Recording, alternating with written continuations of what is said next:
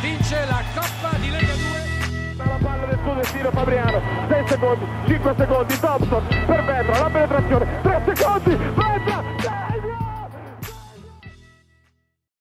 Bentornati su Immarcabili, nuova puntata questa settimana piuttosto particolare visto anche lo stop dei campionati causa coronavirus. Ringraziamo comunque Basket Marche che ci ospita come solito sulla sua piattaforma. Ciao Gabri, come va?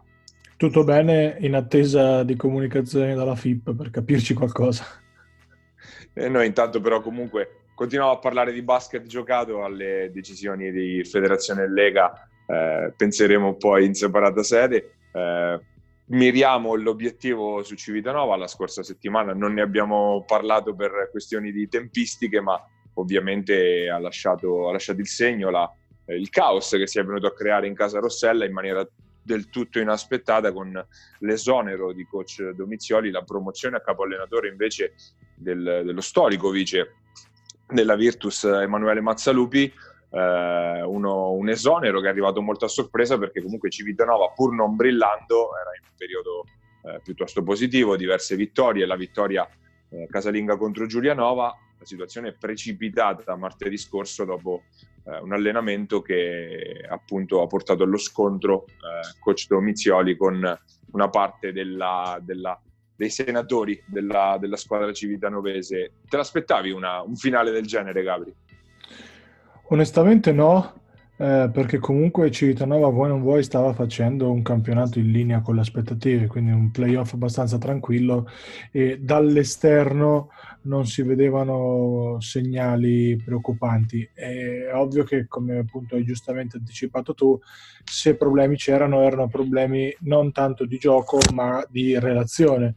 Eh, questo di Civitanova è un gruppo particolare, è un gruppo fondato su delle personalità molto molto importanti, non, i fratelli Amoroso, Attilio Pierini, Pippo Alessandri, insomma per farne alcuni nomi, è ovvio che gli equilibri eh, sono molto molto delicati da, da, trovare e da rispettare, magari qualche volta bisogna buttare giù qualche rospone e, e, e viceversa. Eh, certo è che dispiace perché comunque mh, è un esonero eh, appunto dettato non dal campo, quindi da, da motivazioni diciamo esterne, eh, però da una parte non possiamo che essere curiosi eh, per vedere all'opera Mazza che insomma era ormai a, a, aspettava diciamo un'opportunità uh, del genere da, da, parecchio, come hai anticipato tu, e, e siamo curiosi insomma di, eh, di vederlo all'opera. Eh, con lui è arrivato Carlo Cervellini, quindi da, da, anche lui esonerato a Tolentino in C-Silver. Vedremo come si svilupperà nei prossimi, nei prossimi giorni, nelle prossime settimane. E infatti, come ha anticipato Gabri, l'esordio, quello che effetti, a tutti gli effetti era un, un, esordio in Serie B per uh, Emanuele Mazzalupi, che aveva all'attivo solo una stagione in Serie D e me la ricordo discretamente visto che vincemmo il campionato qualche anno fa eh, a livello senior, è arrivata appunto una sconfitta per la, per la Rossella Civitanova sul campo della Rechico Faenza. Mm, gara magari non impossibile in assoluto, ma Faenza tra le mura amiche comunque eh, aveva perso solo tre partite su, 8, su 11, quindi eh, comunque un rollino di marcia importante in casa per la squadra emiliana. Vedremo però come come si evolverà nelle prossime settimane, se ci saranno anche dei cambiamenti significativi eh, anche nel modo di giocare della, della, Rossella, che però ora si trova sicuramente con le, con le, spalle al muro, soprattutto i giocatori si trovano con le spalle al muro, visto che la società, eh, esonerando appunto coach Domizioli, eh, ha preso di fatto le parti della, della squadra. Situazione non, non facile, non, non, facile, Mazza dovrà essere molto molto bravo a, a riportare eh, in equilibrio una situazione che in questo momento appunto non lo è. Eh, la società, come hai detto tu, ha dato un segnale importante perché comunque esonerare un allenatore che stava facendo discretamente bene come, come Domizioli, la società si è esposta in maniera molto molto chiara, molto molto netta. Evidentemente avranno avuto le loro buone ragioni, speriamo che eh, per tutti insomma possa eh, risolversi nel migliore dei modi e che Civitanova possa centrare eh, gli obiettivi che si sono, che si sono dati. Eh sì, quant- quantomeno comunque la Rossella domenica ha salvato la differenza canestri negli scontri diretti, Faenza è a meno 4 ora in classifica rispetto a Civitanova, ma appunto quel punticino di differenza ora nella volata finale potrebbe anche fare la differenza. Rossella che nella parte finale poi del suo calendario dovrà incontrare 100 Fabriano e Rimini quindi, e anche Piacenza, quindi eh, calendario decisamente in salita per, per eh, gli Aquilotti che poi domenica comunque o comunque quando si tornerà in campo dopo appunto questa sosta per il coronavirus è attesa dalla, dalla, dalla partita contro Senigallia che potrà essere invece uno, uno spartiacque importante per, per, il prosieguo della stagione della, della Rossella appunto. Intanto ci avviciniamo però anche alla deadline della chiusura del, del mercato nel campionato di Serie B. In realtà il grosso dei movimenti ormai sembra essere fatto. Eh, I rumors danno una ancona in fermento che sta cercando di, di scambiare a quanto pare Michele Ferri con eh, diverse proposte. Sembra sia tramontata anche lo, l'idea dello scambio con, con Civitanova con Filippo Alessandri. L'unica mossa effettivamente l'ha fatta Chieti, tanto per cambiare con il ritorno dalle nostre parti di un eh, giocatore che già negli anni scorsi era stato nelle Marche, ovvero l'Estone Arnold Mitt, che quindi ritorna appunto nelle Marche dopo l'esperienza alla Gilbertina Soresina. Ti aspetti qualche altro movimento importante tu, Gabri? Michele Ferri ha dimostrato, specie nelle ultime partite, di non essere all'altezza di questo girone senza, senza se, senza ma. Ed è un peccato perché comunque parliamo di un giocatore di esperienza, di un pedigree importante, ma lo 0-2 liberi con cui avrebbe chiuso e vinto la partita a Senigallia è solo eh, la, la, punta eh, di una stagione oggettivamente molto molto deludente. Il problema è che è prigioniero di un contratto comunque importante e che ancora secondo me in due o tre giorni di mercato fa fatica a, a liberarsi. Eh, hanno fatto un sondaggio anche per, per Borzato, un sondaggio che la società ha rispedito insomma, al mittente, Sant'Elpidio ha rispedito al mittente. E sono alla disperata ricerca di una guardia che possa dare loro ancora la speranza uh, di salvezza diretta che in questo momento è difficile, onestamente è difficile perché dista 4 punti, ma Giulianova è in un periodo di, di forma molto molto importante, Faenza e Iesi sembrano abbastanza sicure, forse addirittura possono provare ad agganciare l'ottavo posto, quindi la corsa su Giulianova, eh, se è difficile per Senigalli e Sutor che hanno due punti in più, figurarsi per, per la Luciana Mosconi, quindi sai, eh, situazione complicata, complicata specie quando devi muovere un playmaker con un contatto così importante. Arnold, un giocatore che conosci meglio tu di me, un, giocatore che è andato ad un ginocchio da probabilmente essere in questo momento in A2 se non in A1, eh, con quel fisico lì, eh, manca magari forse un po' di comprensione del gioco, ma è un aspetto sul quale comunque eh, un giocatore giovane può lavorare nel tempo, eh, purtroppo l'infortunio i ripetuti infortuni, soprattutto quello accrociato, ehm, ne hanno pregiudicato la, uh, la carriera fino a questo momento. Eh, il mercato credo abbia ancora qualcosina da dire, ma movimenti onestamente, onestamente minori, insomma, chi poteva fare qualcosa l'ha già fatto, uh, staremo a vedere. Insomma. E hai parlato della, del momento di forma di Giulianova, che è sicuramente una delle squadre più calde del momento, attualmente sarebbe anche fuori dalla lotta play-out, sarebbe salva direttamente la squadra di coach, di coach Ciocca eh, e ci dà lo spunto anche per parlare del, del, terzetto di squadre abruzzesi di questo girone C, delle, del quale, eh, squadre delle quali abbiamo parlato forse un po' meno rispetto, rispetto alle altre, ma che ora sono sicuramente in un, movi- in un momento positivo. Partiamo appunto proprio da eh, Giulianova che è, è, risorta un po' in, questo, in quest'ultimo periodo. Che ne pensi, Gabri?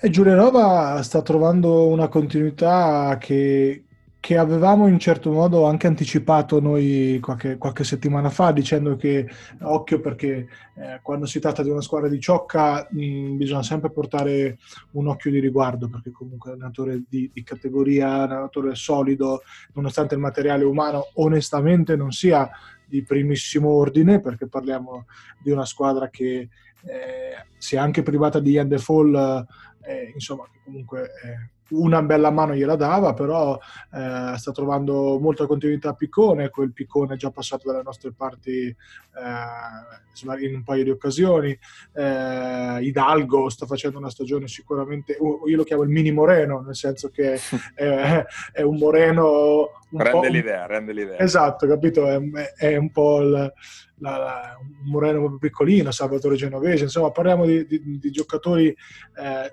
messi bene e allenati bene da, da Ciocca che eh, sta facendo appunto una squadra, nel vero senso della parola, che lotta comunque fino all'ultimo, che sta lì e credo che la salvezza appunto diretta eh, sia un obiettivo assolutamente da portata, in quanto in questo momento sarebbero salvi, ma che possono difendere dalle, dalle inseguitrici che comunque sono assolutamente agguerrite.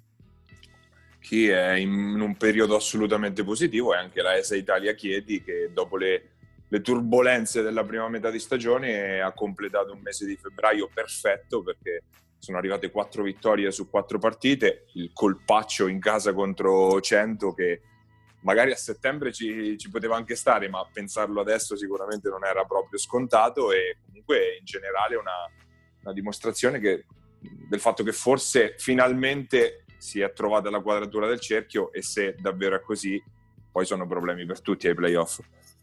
Infatti, immaginati tu, magari ecco, Chieti che arriva tra il sesto e il settimo posto, tu fai una stagione comunque super buona, arrivi magari terzo o quarto e ti trovi Chieti a primo turno eh, dall'altra ecco. parte, insomma, non è proprio una passeggiata. Eh, Chieti che ha fatto dei movimenti tanti, ma io pensavo eh, saltasse qualche qualche giocatore importante. Invece sono stati movimenti tutto sommato eh, di aggiustamento, di rotazione, quindi probabilmente eh, era lì eh, l'area di intervento. Insomma, eh, Sorgentone in questo momento sta facendo un, un, buon lavoro, il cambio in panchina onestamente ha, ha portato sicuramente, eh, se non altro credo, un minimo di continuità, un minimo di serenità.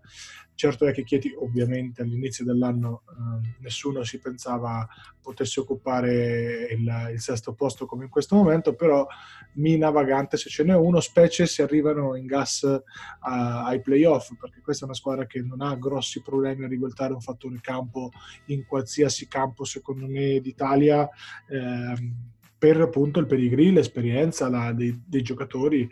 Eh, insomma, parliamo di, di una squadra onestamente eh, scomoda da affrontare ai playoff.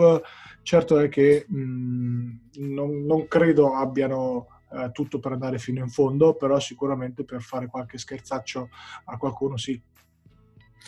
E la terza abruzzese è invece una squadra che ti interessa un po' più da vicino, Gabri, visto che è quella, quella Teramo con la quale Porto Sant'Elpidio si sta sta battagliando appunto per cercare di evitare la salvezza, la, la retrocessione diretta, una Teramo che al contrario però di, di Giulianova e di Chieti è sicuramente in un periodo negativo, non vince ormai dal 5 gennaio e il, lo scontro diretto che doveva essere in programma questa domenica, che quindi dovrà essere recuperato tra, tra appunto la Teramo e Porto Sant'Elpidio sarà probabilmente decisivo per le sorti appunto della corsa ad evitare la retrocessione diretta, una Teramo che si sapeva sin dall'inizio avrebbe sofferto e adesso sta, sta un po' mostrando il fianco. Sicuramente non, non, sarà facile per nessuna delle due squadre vincere, sia per Teramo che ovviamente parte favorita per il fattore campo e per i due punti in classifica, che per Porto Sant'Elpidio quando eh, verosimilmente domenica prossima, 8 marzo, riprenderà il campionato. Eh, Teramo è in un momento di forma comunque buono, nel senso che ho visto ovviamente ultime loro partite e comunque una squadra che si sbatte, che lotta, un po' come Sant'Elpidio, onestamente bisogna essere onesti, a cui però manca qualcosa e quel qualcosa si chiama non tanto talento nei primi 3-4 giocatori, ma una profondità di panchina che in un girone tosto come questo è fondamentale. Eh, di Buonaventura è sicuramente un giocatore perfetto per questa squadra perché è, la, è, il giocatore che deve essere la stella in un gruppo mediocre, gruppo intendo in una squadra insomma mediocre in cui appunto avendo 20 tiri a disposizione la partita può fare, può fare i danni come, come, oggettivamente sta facendo. Eh, l'esperienza di Lestini eh, che comunque ancora sta in una forma in una forma fisica invidiabile sicuramente meglio della mia e, sicuramente eh, sarà un valore aggiunto importante in una partita che sarà decisiva per entrambi. Mi piace molto onestamente anche Bruno Ceriglio, il loro, loro 5, il loro centro che è comunque molto dinamico, aggressivo nella difesa su pick and roll, eh, rimbalzista, insomma un giocatore che personalmente non conoscevo molto bene e mi ha sorpreso perché eh, ecco, con Di Bonaventura formano un, pick and roll molto dinamico, molto difficile da difendere. Eh, partita da non sbagliare per entrambe, onestamente se, se Teramo vince probabilmente chiude definitivamente la, la porta, se perde probabilmente eh, allora si ribalta un po' il discorso perché poi il calendario comunque di Sant'Elpidio non è impossibile. Eh, e, ribaltare uno sconto diretto sarebbe importante. Quindi partita un po' di cartello eh, la settimana prossima sicuramente.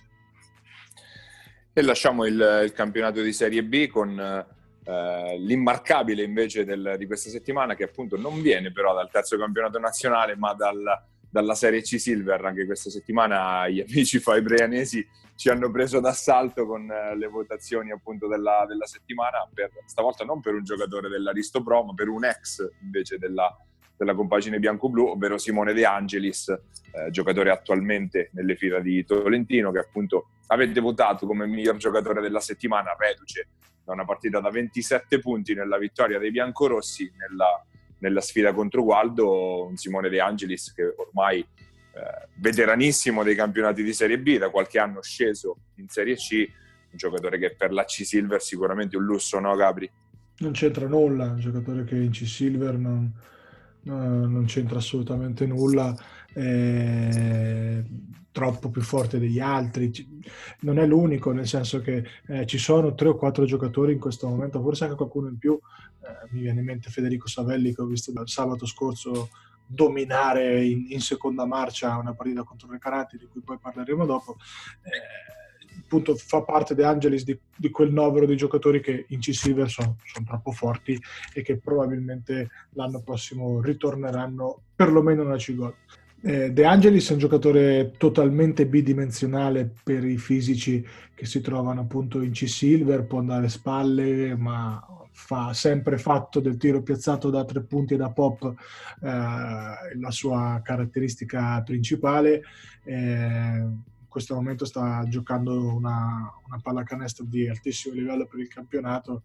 Ripeto, eh, troppo più fisico, troppo più grosso e anche troppo più uh, smart uh, per, per, il livello del campionato.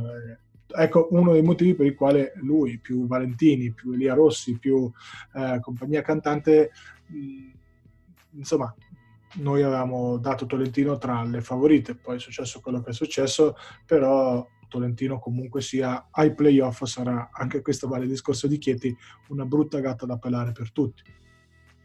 E ora però ritorniamo invece in Serie B dopo questo flash nella, nella, Serie C Silver con il nostro ospite della settimana. Questa settimana abbiamo con noi infatti il, il miglior realizzatore del campionato di Serie B, almeno del, del girone C, Giacomo Gurini. Andiamo ad ascoltare le sue parole.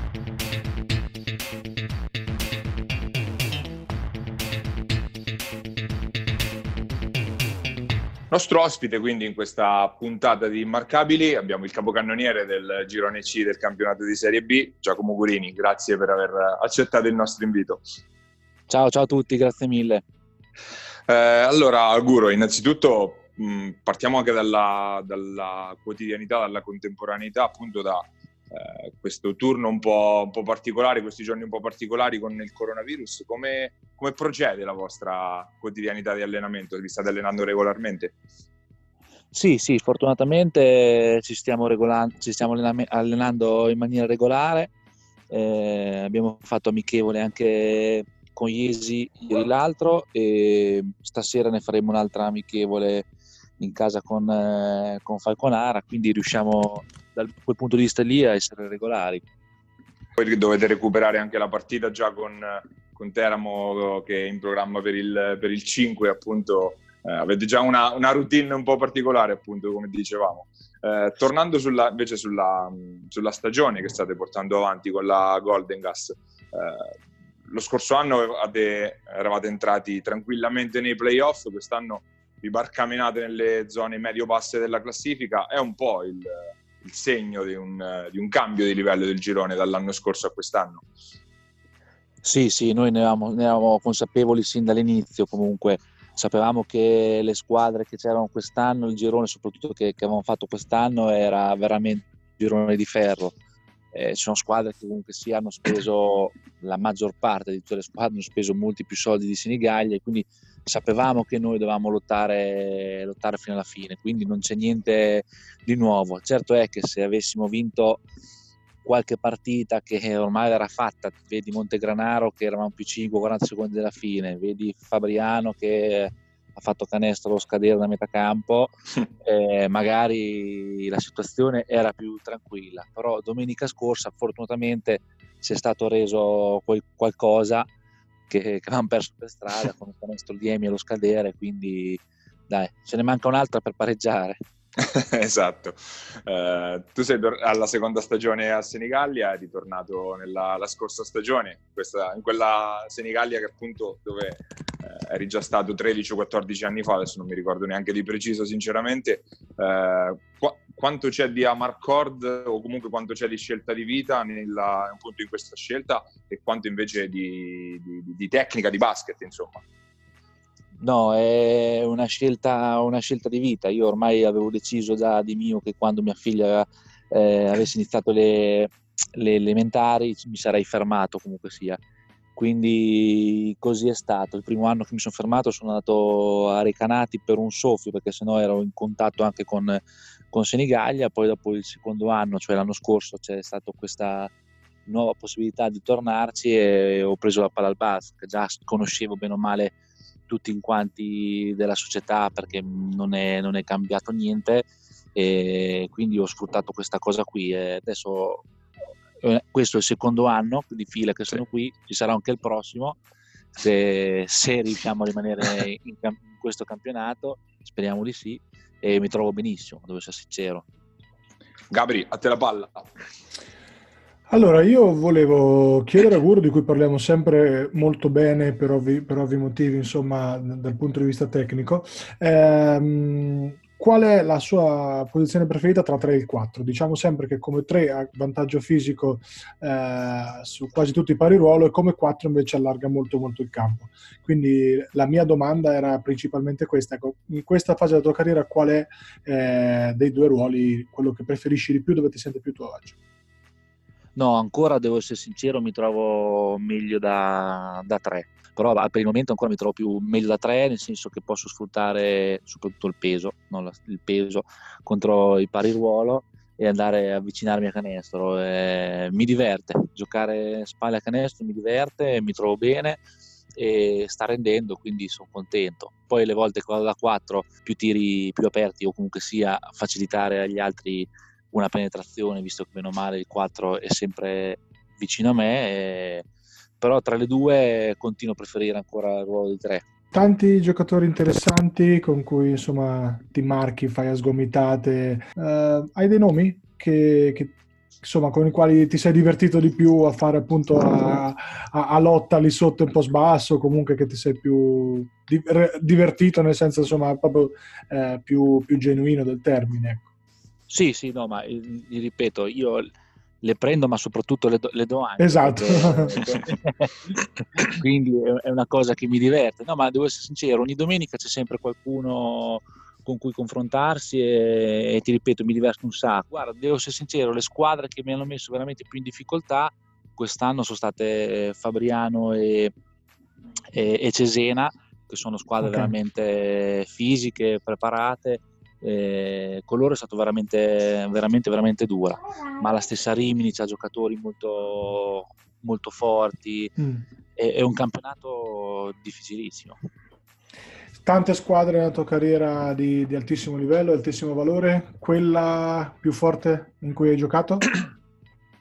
Quella più forte, l'annata sicuramente più bella è stata l'anno di, di Pistoia, un, camp- un anno dove sì, avevamo fatto una squadra comunque sia buona, ma non per sicuramente provare a vincere, che siamo riusciti ad arrivare fino alla finale, abbiamo perso gara, gara 4 e poi ho trovato anche proprio persone con cui mi sento tuttora, vedi Galanda, vedi Saccaggi, cioè proprio è stato un anno, un anno speciale. Restiamo nella, nella storia della tua, della tua, carriera, hai parlato dell'annata di Pistoia, ma eh, tra, le tante, eh, tra le tante squadre con le quali hai giocato, ricordiamo, so, Rimini, Omegna e appunto proprio con Omegna hai avuto come compagno di squadra un giocatore che un po' di strada l'ha fatta, quel Mike James che adesso è uno dei migliori giocatori in Eurolega senza dubbio. Te lo immaginavi all'epoca che sarebbe potuto diventare questo tipo di giocatore? No, devo, devo, essere sincero, si vedeva che era veramente che veniva da un altro pianeta perché sembrava giocare il babbo con i bambini ogni volta che entrava sia in partita che allenamenti con noi, era proprio un altro pianeta però ancora c'è Farioli che mi prende in giro perché dicevo no, questo qui non può giocare sicuramente in Serie A, addirittura in Serie A dicevo, capito? Non può giocare in Serie A, infatti non ci gioca in Serie A, direttamente in Eurolega. direttamente in Eurolega.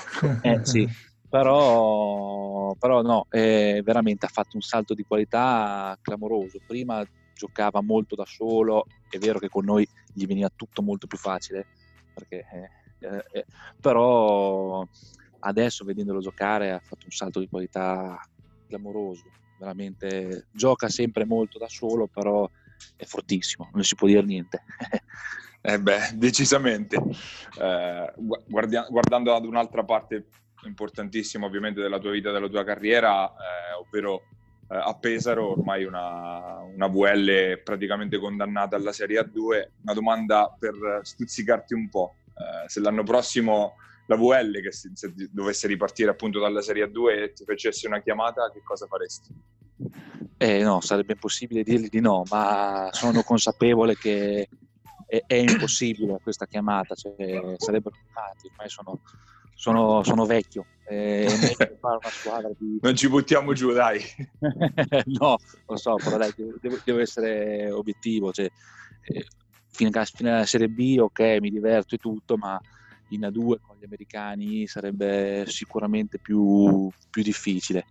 Mi, mi, dispiace non essere mai riuscito a entrare nei loro, nei loro programmi negli anni precedenti, ma adesso sarebbe giusto magari rifondare una società partendo dai giovani, come aveva fatto, vedi una Trieste, vedi la Fortitudo, e partire dalla 2 non sarà sicuramente facile, però se sfruttano questa cosa qua dei giovani, far giocare pesaresi potrebbe essere sicuramente una bella cosa, anche perché tanto il pubblico pesarese sicuramente risponderà anche il prossimo anno. Torniamo alla contemporaneità un po' per chiudere, anche per guardare in avanti, visto che la settimana prossima, appunto, come dicevamo prima, tornate in campo per il recupero della partita con Teramo, una partita che per voi è fondamentale anche per, nella corsa ad evitarli i play out, che penso sia l'obiettivo, l'obiettivo ormai dichiarato per voi.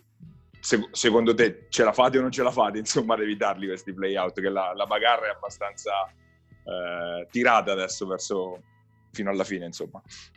Eh, dirlo, dirlo, non è facile perché siamo molte squadre per, per pochi posti. Se riuscissimo a vincere a Teramo eh, gli agganciamo Giulianova, ma comunque sì abbiamo lo scontro a sfavore. Eh, non è facile, non è facile, ma soprattutto più che cercare di guardare di salvarci diretto, ancora io cerco di salvaguardare il primo posto play-out per averla bella in casa e giocare contro l'ultima dei, degli eventuali play-out, perché ancora anche quella lì non è detta, visto che c'è anche Montegranaro alle spalle. E quindi io punterei a guardarmi lì, poi dopo se si riesce a salvarsi anche diretto sono ancora più contento. Ringraziamo allora ancora una volta Giacomo Gurini che è stato nostro ospite quest'oggi. Grazie mille a voi, gentilissimi. Grazie. E in bocca al lupo per il prosieguo insomma, della stagione. Crepi, crepi. Ciao Guru, ciao ciao. Ciao ciao, ciao, ciao, ciao grazie mille. Ciao ciao. Grazie a te, ciao.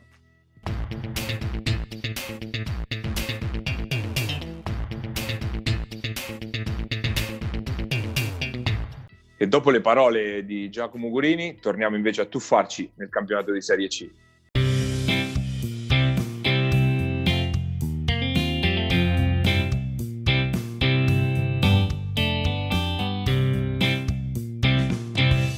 E tra le sicure protagoniste di queste ultime settimane c'è sicuramente eh, in Serie C Gold ovviamente la Robur Falconara che Eh, squadra che è tornata a ridosso della zona playoff, eh, infilando tre vittorie nelle ultime quattro giornate. L'unica sconfitta, tra l'altro, è arrivata contro la capolista Bramante Pesaro, una Falconara che ha trovato il passo giusto, trascinata dal duo Centanni Curini, sta, sta volando per davvero adesso, Gabi.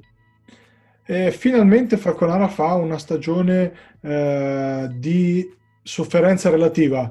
È ovvio che il, agganciare il treno playoff uh, diventa quasi impossibile. Probabilmente faranno i playout, ma sono dei playout completamente diversi quelli, rispetto a quelli dello scorso anno, dove eh, sono arrivati con veramente 4-5 vittorie, con una squadra che era uh, onestamente abbastanza spacciata eh, già sulla carta. Quest'anno invece sono arrivati dei giocatori interessanti come Paiola eh, e appunto Cuyate, due giovani molto molto interessanti. Paiola viene dal, dal campetto e Cuyate viene dal vivaio della dell'Aurora Iesi.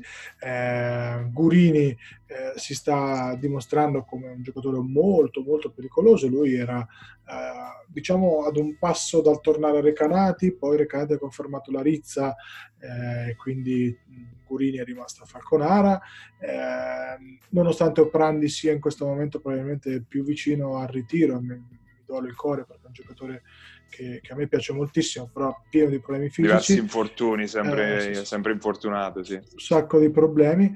Eh, appunto, squadra piccola perché come centri titolari hanno Cursi, Giorgini, che sicuramente non sono Tarolis. Nessuno dei due dei lunghi veri, esatto. Eh. Esatto. Eh, però ecco, con cui a te hanno aggiunto della fisicità importante e, e, negli esterni hanno talento, perché comunque hanno preso Filippo Centanni quest'anno, che è un discreto lusso per, per una squadra uh, da, da media classifica. E... Nonostante, nonostante, me lo abbiate bocciato tu e tutti i, i follower, io l'avevo scelto come playmaker della mia All Star, eh, ricordiamo. Giusto, è giusto perché comunque Filippo è assolutamente uno dei migliori playmaker ehm, del, del, campionato. Eh, Reggiani comunque sia dimostra per, per l'ennesimo anno di essere eh, un allenatore che in queste categorie può stare tranquillamente e può portare anche del valore aggiunto. A me è sempre piaciuto come lui lavora con con i giovani, una squadra che un allenatore è una squadra, una società che come sé conosco molto molto bene, vengo proprio da lì, eh, però ripeto, eh, il mix diciamo di giovani con diciamo cent'anni in questo momento è, è, il faro in questo momento de- della squadra, quindi una squadra giovane, una squadra eh, di corsa, di lotta, di, di, di ritmo e perfetta per, per, Andrea che appunto non ha pressione, può allenare, fare le sue cose in maniera molto molto tranquilla. E sarei curioso di vedere Falconara con qualche euro in più per vederla insomma tornare a lottare perlomeno per i playoff, però non nego che sono molto contento del campionato che stanno facendo probabilmente ma- manca qualcosa proprio a livello numerico a questa Falconara decisamente corta nelle, nelle, rotazioni, un po' piccola, un po' sottodimensionata come hai detto tu Gabri eh, per poter davvero lottare per i playoff anche se in realtà la classifica dice che sono a meno 4 dall'ottavo posto eh, il, il, calendario da qua alla fine eh, mi pare che proponga qualche scontro con qualche squadra di quella zona quindi secondo te è proprio impossibile del tutto provarci ad agganciare quell'ottavo posto? Credo che le altre abbiano qualcosa in più e a meno di qualche blitz veramente clamoroso o di qualche suicidio di massa uh, nella, nella, parte tra il settimo e l'ottavo, dico due nomi a caso, facciamo Lanciano, un nome a caso. Lanciano, ecco, esatto. Tra, tra, i suicidi di massa, Lanciano che onestamente un giorno eh, ci faranno sapere che idee hanno perché si passa dal vincere il campionato allo smobilitare eh, nel giro di, di, di, una settimana. Diego Martino ha lasciato la squadra per accasarsi a Lecce in Serie C Gold, quindi se parliamo di smobilitazione, ecco, un piccolo campanello diciamo che è suonato. Detto questo, tornando a Falconara, la corsa è su Lanciano, credo che, ripeto, a meno che non esploda lo spogliatoio e non esplodano eh, le, insomma, le gerarchie, eh, cosa non impossibile assolutamente, agganciare il treno playoff sia complicato e forse eh, anche San Benedetto e Vasto hanno qualcosina in più. Ovvio che se Falconara dovesse agganciare i playoff sarebbe un risultato eccezionale, onestamente. Falconara, adesso stavo guardando al volo proprio il, il, calendario, va nella prossima giornata sul campo di Chieti, quindi altra squadra che è di quelli a quota 20 a più 4 dalla, eh, rispetto alla Robur, quindi scontro diretto già, già, decisivo in quell'ottica lì e poi dopo avrebbe in casa Pisaurum anche questa squadra a 20 in classifica, quindi le, le ultime speranze se le, giocano, se le giocano un po' lì direi. Sì, nelle eh, prossime settimane. Nelle prossime due settimane, insomma, diciamo. Uh, scendiamo invece in uh, Serie C Silver, l'ultima giornata ha visto un po' la, un, ca- un, calendario abbastanza particolare perché le prime sette sfidavano le, le, seconde sette della classifica e come prevedibile sono arrivate tutte vittorie da parte delle prime sette della classifica, forse quella più sorprendente non tanto nella vittoria in sé quanto nelle proporzioni è stata quella di Montemarciano su Recanati, una vittoria per 107 a 72, tu Gabri sei andato a vederlo e probab- a vederla eh, una debacle di queste proporzioni da parte di Recanati era difficile da immaginare e non a caso la, la dirigenza poi si è anche scusata per, per, la prestazione della squadra. Ma guarda, è difficile parlare di una partita che non è mai iniziata. Recanati non è scesa in campo, non ha difeso un singolo possesso, è una squadra totalmente eh, demoralizzata, eh, con scarsa fiducia e con dei difetti strutturali pazzeschi, insomma, eh, legati probabilmente, verosimilmente a quello che è il loro core storico, quel gruppo dei 96, 97, 98 sul quale Recati ha provato a costruire con risultati onestamente alterni. In questo momento non si vede un giocatore che possa eh, essere protagonista in C-Gold, perché nonostante sia Raponi che la Rizza che lo stesso Armento abbiano tutte le qualità fisiche eh, per poter giocare a buon livello, eh, a livello mentale sono giocatori che no, non riescono a fare quello step in più di durezza, di, di, solidità richiesto da campionati comunque difficili come quelli di Cigol e C-Silver.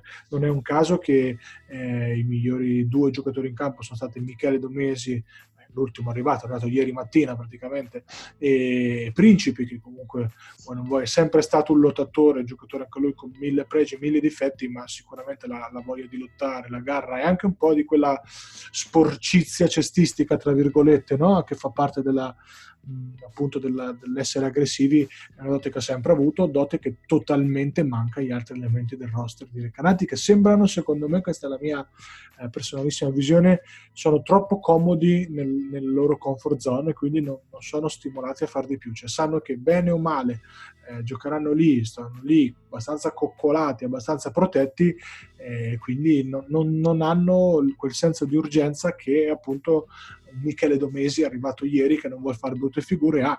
Eh, ho visto proprio delle scene in cui eh, Michele deve difendere su di aggressività per dare l'esempio agli altri, cosa che onestamente... che non fa da, faceva da qualche anno probabilmente. Eh, beh dai, cioè onestamente non, non, doveva essere andato così, lui doveva essere un uomo di esperienza che portava no? gestione dei possessi decisivi, un po' di, anche di leadership eccetera eccetera, ma non è che deve essere Michele il cane che va a pressare tutto il campo per andare a recuperare una palla mentre eh, magari gli altri giovani eh, si risparmiano. Eh, manca qualcosa a livello di lunghi perché Padovano sta facendo una stagione abbastanza sotto il par e Principi da solo eh, fa, fa, fatica a andare avanti la carretta. Insomma, eh, se all'inizio dell'anno ehm, Recanati voleva vincere il campionato, credo che adesso eh, fare un playoff da ottava sia la dimensione reale che possano che possono avere onestamente abbastanza eh, fallimentare come stagione. Ecco, credo che come lo stesso DS Raffaelli, che è una persona insomma, molto competente, eh, stia già facendo, credo che debbano fare delle riflessioni. Eh, le hai un po' anticipate tu un paio di analisi che mi erano venute in mente. Eh, probabilmente è, è, manca, è, mancato un po' di leadership a questa squadra, a quel gruppo di giovani che io, io, ricordo in parte questi ragazzi quando vinsero poi la, la Serie D erano, eh, era un gruppo in gran parte composto appunto da ragazzi di Recanati, c'era però eh, quel, quell'abate che poi un po' esatto. li guidava e, dec- e decideva un po' le partite quando si metteva un po' male. Forse hanno provato a ripetere l'operazione con Domesi, ma arrivando in corsa a febbraio poi era difficile eh, girare, girare, una stagione che poi non era, non era andata benissimo. L'altro problema, la, la solidità sotto canestro, Principi da solo, Principi per me è giocatore di un altro livello rispetto a questo, ma da solo probabilmente non gli si poteva chiedere di fare pentole e coperchi, ecco. No, soprattutto reduce comunque da un infortunio abbastanza grave e sì, sono molto vero. contento per lui che, che, stia tornando al suo livello, però Recanati manca proprio totalmente un leader eh, emotivo, un leader carismatico, appunto hai detto molto bene tu, quello che faceva la Bate in Serie D. E in attesa di conoscere come si evolveranno i recuperi appunto delle partite rinviate a causa delle ordinanze anti-coronavirus, noi eh, vi salutiamo, vi diamo l'appuntamento alla prossima settimana per la quale stiamo studiando una puntata un po' particolare appunto per, per ovviare questo, allo stop dei campionati Grazie Gabri, ci sentiamo prossime, nei prossimi giorni. Grazie a voi, mi raccomando lavatevi bene le mani. 7-2, Fileni 6-2, Carifela, Fileni, Iesi vince la Coppa di Lega 2. La palla del suo destino Fabriano, 6 secondi, 5 secondi, Thompson per Vetra, la penetrazione, 3 secondi, Vetra!